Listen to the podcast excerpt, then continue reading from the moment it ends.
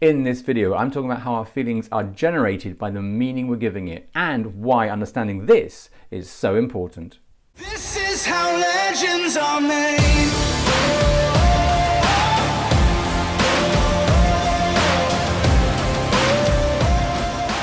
This episode, I want to talk about the meaning we give things and actually how much of an influence it has on our feelings.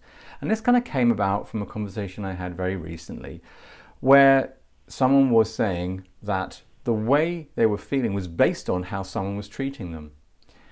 It was that they felt that the way it was said or how it was being said was making them feel undermined in some form, that they weren't being valued. Now, it was really interesting as they were talking about the scenario and obviously revolving around and around, wrapping around again and again the details of this particular exchange, the discussion they were having. But what was coming from that was that between her and the other person, it was that the feeling she was getting of insecurity or feeling was being undermined and expectation from the other person to have not behaved that way was generating a whole lot of emotion that was difficult to navigate. So it was important as a process to actually, one, slow all that thinking down. Now, I know I've mentioned in the past that we have our internal monologue, but I don't think we realize how fast that's processing. It's going a lot quicker than we realize, even if it feels normal speed to us as we kind of consciously think about it, is actually going a lot faster. So when we're having a conversation, it's really about slowing it down and identifying each particular point.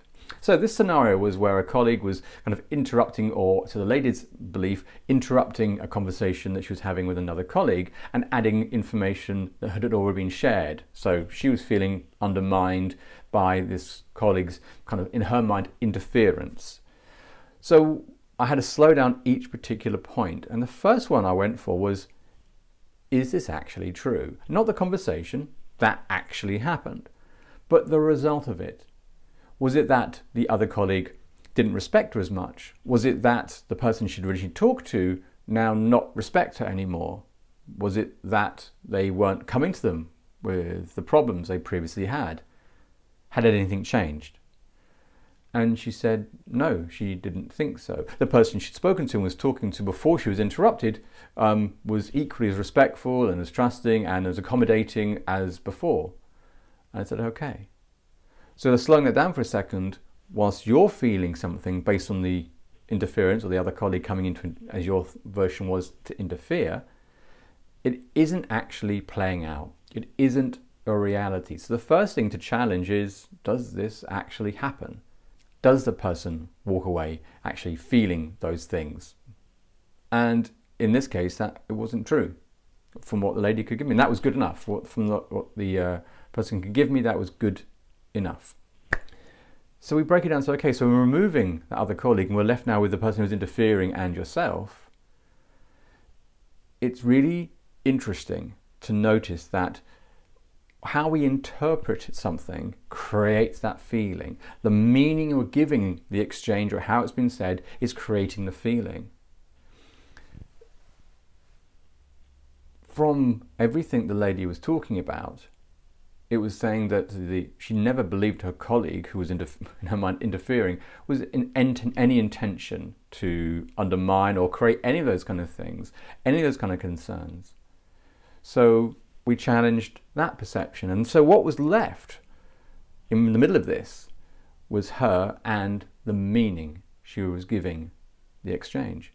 But what was curious was how deep that feeling went. And she got very upset, very emotional as she was talking about it. And it's not because the moment the exchange happened. It's the meaning she was giving it. Now, the meaning would have been sourced from some event in her past, in her personal history, where she had some exchanges of this kind of quality, this kind of nature, which left her feeling incapable or criticized or undermined in some form. So I drew to their attention that it wasn't the colleague, it was the history playing its part in the present. After an emotional kind of calming time and how to recognize this, She recognized that actually it wasn't the person she was talking to, but some history that related to it. And even at that point, she couldn't recognize what it was, but she understood that it had some history. I asked her to take herself into the future, that when she would have the situation happen again, did she feel that she would interact with her colleague in the same way? Would she see it as being an undermining thing? Would she feel that she wasn't being trusted? And she said no. She wouldn't be seeing it the same way. She knew, she would know that it was her sourcing this history and bringing it into the present. And she would know that it wasn't her colleague at all, but everything to do with her. And with that awareness, that acknowledgement, the change had already happened. She couldn't go into that scenario now thinking the same things now with her knowledge that she had. So I kind of highlight this idea with a real practical example that when we get upset over things, it is absolutely the meaning we're giving it that is actually creating that feeling. And that feeling can be sourced from parts of our history that it's coming back into the present. The sooner we can recognize that, the sooner we're able to actually create some change and recognize that it's not the environment or the people we're interacting with or whatever scenario that it is. It's all to do with us. And once we can attend to that, we can create the change we're after, look at it a different way. So notice, become aware, become curious to your emotions. When you find there's a heightened emotion, when you're particularly upset with someone's behavior, have a moment to actually check in and wonder, is it really the situation? Is it really actually playing out as I think it has?